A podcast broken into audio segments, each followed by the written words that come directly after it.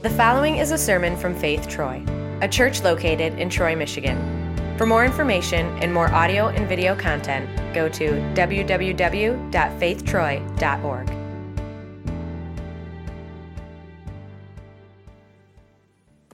So, there's this chubby little five year old kid whose parents um, invited new neighbors into the neighborhood. The new neighbors just moved in for, for over to dinner for the first time. And as the family was saying a mealtime blessing, the five year old kid noticed that the other family was invited wasn't closing their eyes or, eyes or bowing their heads. And so the amen is finished, and there was this kind of awkward silence uh, between the adults. They didn't really know how to proceed, what to say. But this little boy, he knew exactly how he was going to proceed. He got right down to the heart of the matter. He put his little chubby little finger out like this and he said, Mister, you're going to hell. And so is your wife and kids. All of a sudden, the adults remembered there was, you know, something burning in the kitchen. They choked on their food. I mean, nothing like a little hellfire brimstone preaching to welcome new neighbors. I, I mean, a little later on in that boy's life, he realized, where'd those neighbors go anyway? I mean, he made a shocking statement, did he not? In the same way, Jesus makes shocking statements all over the scriptures and the gospels. He says things like, love your enemies, not just your friends, but love your enemies. Be perfect, be perfect, because God is perfect. Raise this temple, and in three days, or, or uh, what, what's it say? You guys know the, the word. Was it? Destroy this temple. It's in John 2 somewhere. Destroy this temple and raise it again in three days. You know, he's talking about not the temple of Jerusalem, which Pastor Joe talked about last week, but his own body right? He says, even in John 6, if you don't eat my flesh or drink my blood, you have no life in me. I mean, are these shocking statements?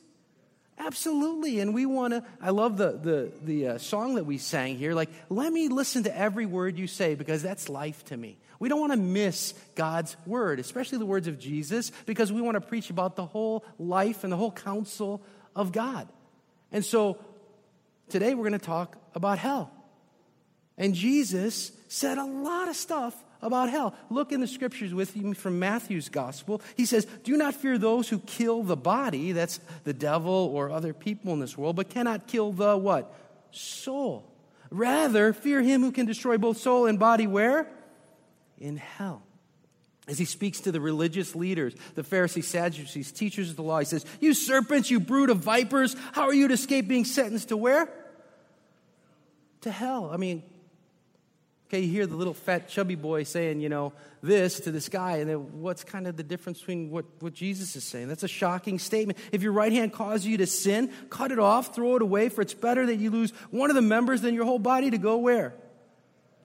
In hell. So no matter how you slice it, whenever we talk about hell, it's not a pretty thing. It doesn't give you warm, fuzzy feelings inside. I get that, okay? 915 service, they were very quiet.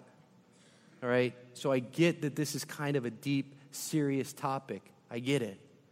But at the same time, Jesus says much in the scriptures about it. I mean, it doesn't sell seats in stadiums or people in, in the seats at church. They say, okay, next week, come here, Pastor Tony's going to talk about hell. Right? In fact, many people who aren't Christians think, you know what, you Christians, you're just, you're just saying that to scare people into believing. Or maybe even they say Jesus, you know, he said it just to scare people because, you know, he wanted them to follow him, and so that's just what he said. I mean, believe it or not, in recent decades of the whole of Christendom, the whole Christian church, there was a, there was a period of time when hell wasn't even spoken about throughout all of Christianity. In fact, in the best decade, the best decade ever, the 80s, you know, um, there was a church historian, Martin Marty, Martin Marty who said this. He wrote a message entitled, Hell Disappeared and No One Noticed. And before Google, before the internet was around, you know, he did some scholarly, scholarly research and he researched and found not one single, in any theological journal or anywhere, writing about hell for the past century. So from the 1980s, 100 years before, there was nothing about hell. It's like went silent in the church. And he said, man, if the evangelical church would consider about this topic and what Jesus said about you, think somebody would write about it. but he couldn't find one theological article. I think that's a telling thing. I mean, I think that's what Satan wants, doesn't he? He wants everybody to think, I'm just a little guy in a red suit with a pitchfork. Don't worry about me, and hell isn't real. That's who wants everybody to think, our culture included. And admit it. I'll admit it myself because I'm guilty of this. I'm guilty of using the word heck instead of hell. But how often do we say hell just flippantly? Maybe you're guilty of it. Maybe you know another Christian. Maybe you know somebody who's not a Christian. Just says hell. Hey, we had a hell of a good time. When HE double hockey sticks freezes over, right? I mean, they even make a, a dip called hell of a good dip. Ever taste that? I never did, but it, it's there. It's a hell of a good dip. And what, I mean, who doesn't? I don't. Remember, I just said heck. But who says, what the? Right? And then, does anybody ever give a single thought about what that means? When we say hell, do we think that it's actually a place that's prepared for the devil and his angels and there's torment there? I mean, do we ever think? No, it just goes on, comes right out of our mouth, and off we go. I think that's a devil's scheme to really think about that. But did, did Jesus think this was a real place? Absolutely. Think, just ask yourself this question Why would Jesus be warning people about a place that didn't actually exist? Did you ever think about that? Why, why would he do that? Why would he warn people about a place that didn't actually exist? That's the next slide there. Why, why would he do I mean, if it weren't real. Now, I know that this isn't a topic, you know, that sells seats in church, but at Faith Lutheran Church, we are a place where we want to share the whole of God's truth. Not just skip that out and really communicate this truth to everyone that there is a relationship with Jesus as Savior that causes us to live eternally with God in heaven. And there is a lack of relationship with Jesus as Savior. I mean, when you say Savior, it means something about you, right? If you say Jesus is Savior, it means you're something. You need to be saved, right? And a lack of that causes one to live forever without God in heaven. So there's really only two places you go when you die. Just two. When you die, you're either in hell or you're in heaven. They're juxtaposed to one another in the scriptures. They're both real places. There's not some intermediary place that you can go to where, um, you know what, I'm just going to work off my sins in a place that's called purgatory that's not in the Bible where, where I'm going to be purified and I'm actually not going to be able to, I'm not going to be in hell. That's not in the scriptures. And so when you die, you're either in heaven or in hell, and that's a permanent address for all of us. Does that make sense? That's a permanent address. So it's easy if anybody trivializes hell or jokes about it, you know that we really haven't studied the scriptures enough because the words of scripture talk about hell in this way blackest darkness, eternal life, weeping and gnashing of teeth. I mean, if anyone were to get a glimpse of hell, a picture of hell for just a moment, I think it would be the worst horror movie that we've ever seen. I really do. But Jesus talks about this place. In fact, he's the one that talks about it the most in the New Testament. 13% of his teaching refers to judgment and hell. Two out of three of his parables, parables that communicate a spiritual truth, a story, talk about end times, judgment, resurrection and death, eternity. He talks about it over and over again. And when he does, he's not cruel about it necessarily, but I can see, like we sang that song, I can see the love in his eyes. That he's candid with people. He's honest and open and just saying, this is what's going to happen. I don't think he's using it to scare people into heaven. Do you? I don't. But he talks about it. So if he talks about it, the church talks about it. I think a good way to start would be a parable of Jesus, Luke chapter 16. Open up your Bibles. If you didn't bring one, we provide one for you in the front there of those seats. If you have your, your phones or wherever, uh, some lady came up to me earlier and, and, said, My husband's going to get my Bible. And I forgot it in the car. You know, it's like, oh, one so you can actually touch the pages. I was messing with you because remember the last sermon I preached? I had you do that exercise. Nope. Okay, that's no problem. Uh, Luke chapter 16, um, beginning in verse 19. Um, and here's what I want you to do as we talk about this. Uh, ask yourself when you read it, what can I really understand about what hell is like? And what can I really understand about what heaven's like? In a story, a parable, remember, a parable is, is uh, Jesus tells a story that communicates spiritual truth. And there's truth in the scriptures here about what heaven and hell are like. And those that were given the Spirit of God, they kind of understand it. But those that have hard hearted, rebellious hearts, they're baffled. Like, what does he say? So, you ready? Luke chapter 16, beginning in verse 19.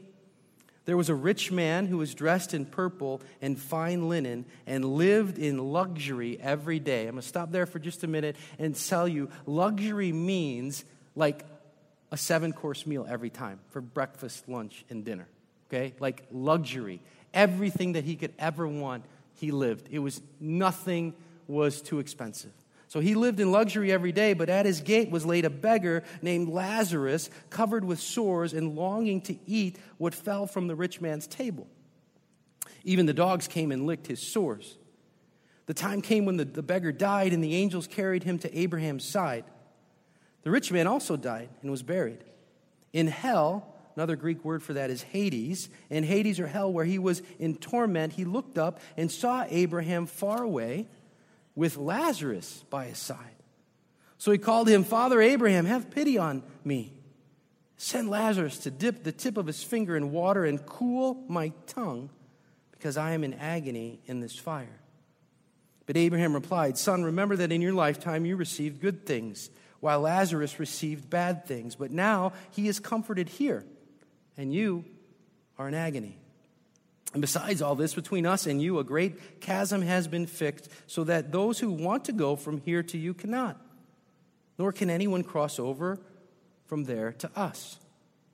He answered, Then I beg you, Father, send Lazarus to my father's house, for I have five brothers. Let him warn them, so they will not also come to this place of torment. Abraham replied, They have Moses and the prophets, let them listen to them. No, Father Abraham, he said, but if someone from the dead goes to them, they will repent. He said to him, Here's a shocking statement of Jesus. If they do not listen to Moses and the prophets, they will not be convinced, even if someone rises from the dead.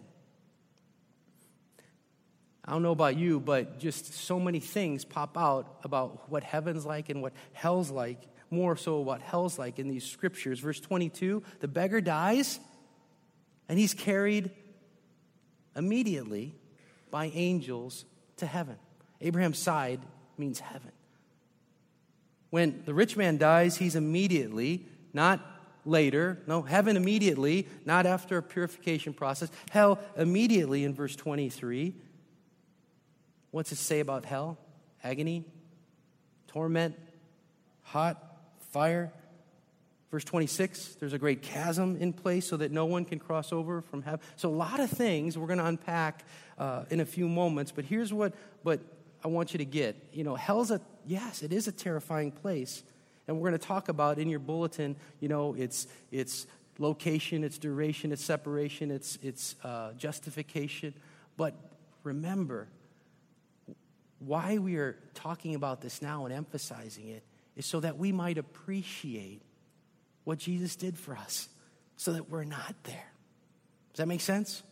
We're, we're, we're, we're, appreciating and understanding this place and being thankful to what God has done for each person in this world. For God so loved the world. Hell's location, okay? The rich man dies in this story. He found himself immediately, verse 23, experiencing agony, torment, unquenchable thirst. Now, I don't know about you, but it, I think it's a sobering thought to think about the God of the universe quarantine a section or place in the universe for the devil and his angels and those who are not repentant, those who are rebellious. That's a sobering thought because everyone is an eternal being. Yes? Everyone has a soul. I remember uh, working for Lambert Airport for 10 years. Five or six of those years, I was a public information officer. And back in the day, we had a little beeper, and I carried around uh, on the weekend sometimes a phone that was about five pounds heavy. You remember those? And you pick it up, and it was like the first cell phones. And, and the news media uh, would call when they would monitor the radio and they would hear something going on. Okay, let's call Tony at the airport. Air, airport spokesperson Tony Bose says, What do I say to them? Usually I say, There's a Boeing 727 inbound runway 12 left with 127 souls on board. Souls on board. I don't say people or persons or bodies, but I say souls. Because when some soul and body die, they're either going to be in heaven or hell. But where's hell? You ever think about that? Well, from the parable, the rich man is looking up. So hell maybe is down, but the Bible really doesn't tell us a location, but it does give us, and I think it's a, a one word chilling answer of Jesus found in Matthew chapter 22, verse 13. He says it's outside. Tie him hand and foot and throw him outside, the Bible says, into the darkness where there will be weeping and gnashing of teeth. Outside of what, though? Outside of where? Outside of heaven. Outside of God's presence outside of God's mercy. And make no mistake about it, when a person's outside, they can't go back inside. There's no escape hatch, there's no back door. Once you're outside, you're outside. And when you're inside, you're inside. Hell's location, outside. And verse 26 says, What has been fixed between them? A great chasm that's uncrossable, the Bible says, uncrossable. That's hell's location. What about hell's duration, though? Everything about that? Hell's duration is eternal. Anybody ever say to you, damn you? Everybody, eh, have you been guilty of saying that to somebody? You ever think about what that means? I mean, I think about if you, you could almost tolerate saying damn you if you knew that hell was not eternal. Right? If there was another way out, but it is not. Because the scriptures say it very clearly Revelation 14 and Matthew 25. The smoke of their torment rises forever and ever, and they will have no relief day or night. Matthew 25, verse 46, Jesus summarized this fate of believers and unbelievers, both in the same adjective, the same way. He says, Then they, the unrighteous, will go away to what? Eternal punishment. But the righteous to where? hell's eternal. It's going to last as long as heaven does. There is no end. Hell's location, hell's duration, hell's separation. Hell's separation. I think this is kind of a, a part where mm, it kind of got me when I was writing this because I thought about, uh, as I studied uh, different commentaries and different uh, articles about hell, I thought two things. It's a blessingless world. What does that mean? If you can think about the, your worst enemy here on earth, or the worst person that you've ever known in history, Adolf Hitler, uh, you know, Saddam Hussein, Osama bin Laden, whatever, whoever that is, a serial rapist, killer, whatever, you know, they got to enjoy God's blessings just as much as we did. They could hear the cry of a baby being born. They could smell the, the, the smell of good food. They could see the sunrise, sunset, all that. They can't. But in a place called hell, it's a blessingless world. Why? Because God will not be there. God says, On this earth, I'll rain my blessing both on the just and the unjust, the righteous and the unrighteous. But in hell, uh uh-uh. uh He won't be there. What's also about hell? There's no corrective voice in hell. What do I mean by that? Every person in this world is body and soul right? Body and soul. He's given you a body, and He's given you a soul, and, and He's given you the moral law of God written on your hearts. That's what the Bible says. The Ten Commandments, whether you're a Jew, Hindu, Christian, Buddhist, whatever, everybody knows right from wrong, and they get this little voice in their head. You know what? That's a wrong thing to do to sleep with your wife. It's a wrong thing to do to take your money. Where did that come from? They don't have the Bible. It's already written in their hearts. In hell, that conscience is gone. There's not going to be a peacekeeper or, or a, a law lawman there. No, God is going to be separate from that, and it's going to be chaos. You know, uh, back in the day, I, am guilty. I don't know about guilty, but but you know, listening to to ACDC, kind of rock and roll, right? You know, uh, anybody heard of you uh, heard that uh, uh, one song, "Highway to Where"? In, in the, in the lyrics of that song, it says, "I'm going down there. It's going to be a party." you know? And many people think, hey, I'm going to go there anyway, it's going to be a big party. Are they mistaken? It's not going to be a party. There's going to be no joy there, no hope there, no nothing in hell. Hell's existence, have you ever thought about that? Maybe some of you, uh, the reason for hell's existence, well, really, it's just hell's justification. Many people think, you know what, Pastor Tony, I just can't understand this. And by the way, if you have any questions of me or any pa- one of our pastors after this message, please call us. You know, it's been one of the quietest, quietest sermons I've had in a long time from you guys. Uh, uh, but I get it. So call if you have questions. But maybe some of you said, you know, how could a loving God, you ever get that? How could a loving God send people to hell? You know, that's just an easy thing to, to just say, hey, back off. I don't want to talk to you about this, right? And think about that, though. How could a loving God not have a place for the devil and his angels and those who rebel? I mean, I don't want to have in, in, in God's world and a new heaven and a new earth be, be near people who are unrebellious and, and, and just, no. Because the Bible says there's going to be no more weeping, gnashing, or gnashing of teeth, or crying, or pain. So think about that. God's fairness is that, I mean, if you ever, if you have a judge, you know, I'm guilty, and if you have a judge, say, oh, that's okay, you know, don't worry about it, I'll give you mercy, that's okay. I mean, would we want that? No, we want people to get what's due them, right? The Bible promises that's what's going to happen to people who don't receive the mercy and grace of God. And here's what I want you to remember. Please, please remember this. Hell is a place for rebellious, resistant, and unrepentant sinners. Okay? Unrepentant sinners. That's what hell is for. Heaven is for repentant sinners. We're sinners regardless, right? Until the day I die. Thought, word, and deed. That's going to happen to me. But there's a difference and the difference is repentance. And hear, brothers and sisters in Christ, hear God's heart.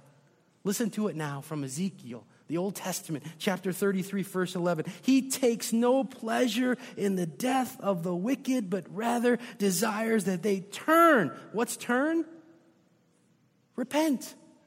Repent. Turn from their evil ways and, and, and they live. God desires no one to be in hell. And listen closely Okay, right now, God does not send people to hell. They go to hell because of their own sin, not because God sends them there. I like the way Max Lucado puts it in uh, a book that he wrote, 316 Numbers of Hope. He says this Hell is the chosen place of the person who loves self more than God who loves sin more than his Savior, who loves this world more than God's world. Judges in that moment when God looks at the rebellious and says, Your choice will be honored. Can you imagine Jesus looking at that? Like, how your choice is going to be honored? You don't want to receive my grace and my mercy? Your choice is honored then. Does God want that? Does God want that? No, He doesn't. He doesn't. Because He loves us, He loves the world. That's His heart. And, and remember, last time I preached, uh, I told you I was going to tell you a little bit about my mission trip to Kazakhstan. And so, this family that I'm staying with, the, the, the matriarch and patriarch, Sveta on the left, Yura on the right, uh, this man I know, I stayed in his home. He's a Muslim. After the wedding, I got sick, fever, really sick. And, and I think it was a God ordained moment because the other mission team, they left to go celebrate, do some more partying for wedding stuff. Joel was at a different house. I was in this house with him and his daughter in law, Nazar K, and he was nursing me back to health. In fact, making me chicken soup. And, and, and, and he said to me, he asked me this question Hey, um, Tony, when, do, you, do you bury people that commit suicide? Whoa wait a minute, I'm just coming back from a fever, you know? I didn't, you want me to ask me? I'm not going to explain how I'm going to answer that. Come to one of my classes, you know, in the fall. But, uh, but I did answer him, and he asked another question and another question, which led to another question, which led to me to share the gospel again and again and again with him and his daughter in law. And it was one moment in time when I looked in his eyes, and I looked at his daughter in law's eyes, and I knew they weren't getting it. They weren't believing. And at that moment, I thought, oh my gosh, if Jesus were to come today, what's going to happen to this man? As nice as he is, I knew if any trouble came, that guy's got my back. He's going to protect me. He'd probably die for me because it's his country and he's going to. Yet, what happens if Jesus comes back at that moment? Is he in heaven or is he in hell? He's in hell. You don't get to heaven by being a good person or by good works. Please hear that now. You don't. You get to, be, you get to heaven because you're a repentant sinner, not an unrepentant sinner. So my heart broke. My heart broke because this is such a good man. His wife, Russians, they don't cry. Guess what Sveta did when I left? She cried. It's amazing that, but and here's the thing I believe in the power of God's word. I believe that Jesus has not come back. That's what the scripture says. And this man still has a spiritual journey to be on. This man can hear the word of God in many and various ways. He could come to faith and say, I need a Savior too. And that's my hope and that's my prayer. And as you sit in these seats, you probably are thinking in your mind, my spouse isn't saved. My daughter, my son, my close friend. Who in your life you know isn't going to be in heaven with you? Does it make your heart break? Does it give you some urgency to share the good news of the gospel? Yes, in many ways, to show the love in Jesus' eyes and through the love in your eyes and love them into the kingdom. Amen? All right, one last thing about location, duration, separation, justification. It's a kind of a, a statement in, in Luke 16, it's verse 31. Take a look at that. It's Jesus saying that Abraham says this in this parable, remember, but he says this If they do not listen to Moses and the prophets, they will not be convinced, even if someone rises from the dead. How many miracles of Jesus did he raise people? The woman's son in Nain, Jairus' daughter, another guy by the name of Lazarus. Did some people believe? Yes. Did others reject? Yes. And then Jesus himself rises from the dead. Are all people in this world Christian? No. It's so easy for Jesus to say this because he knows they're not even going to believe if someone is risen from the dead. But here you have it the Word of God. This rich man who has five brothers finally becomes compassionate in hell. He doesn't say this Hey, God, hey, Father Abraham, you know what? I really don't deserve to be in this eternal place. He doesn't say that. What's he say? Help my brothers. Tell them. Have somebody come back from the dead and tell them. And Jesus says, you know what? Even if they do that, I mean, how hearted, how hard-hearted, hard-hearted can people be? Where the testimony of the scriptures is right here. 500 people see Jesus risen from the dead. People die in faith because they're not going to go back on what they saw and people yet don't believe. And can you imagine God's heart in that? He's not sending people to hell. People are going there because they don't believe, because there's stubborn, hard hearted hearts in this world. And one more thing about this story you see, uh, you see the rich man is never named, right? You know his name? No, he's just a rich man. Do you know the, the poor beggar's name? Lazarus. Lazarus in Hebrew means Eleazar. Eleazar means, My God is my help. Brothers and sisters in Christ, we can all be a Lazarus. Because if you're here today on a Sunday morning waiting to take Holy Communion, you're saying, Jesus is my Savior because I need help. And God has helped us. He has done everything possible to keep us out of hell. He died on a cross for our sins. He willingly went to that cross, punished unjustly. That's what he has done. He's put a name on you His name Father, Son, and Holy Spirit. You're a child of God. Amen? Amen.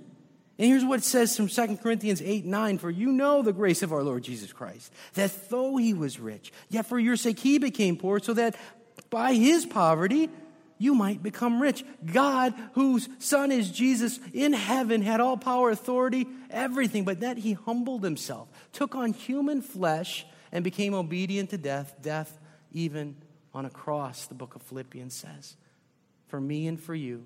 Can you imagine that God foreknew you already? He saw you lying helpless, just like the beggar, in your sins, dead in your trespasses and sin, and He said, I'm going to make you alive again. You're going to be born again because my grace is going to touch you through the Word of God, through the Holy Spirit. And we know that we can all say, I know what? I was a Lazarus. I am a Lazarus.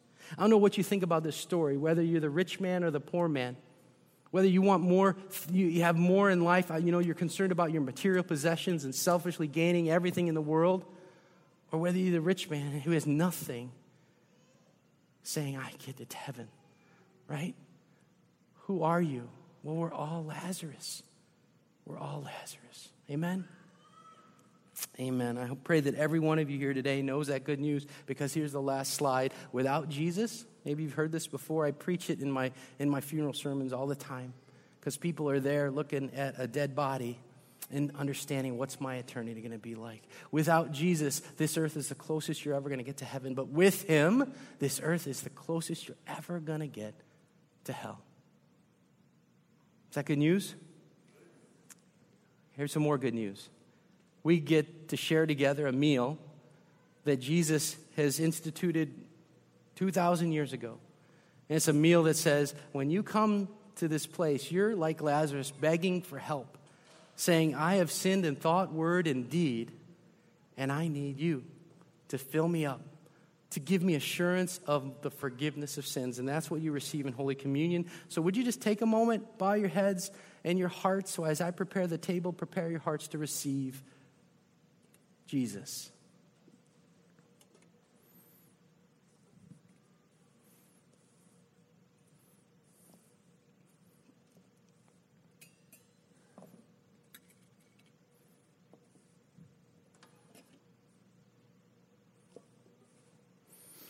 The Bible says that if we say we have no sin, we deceive ourselves.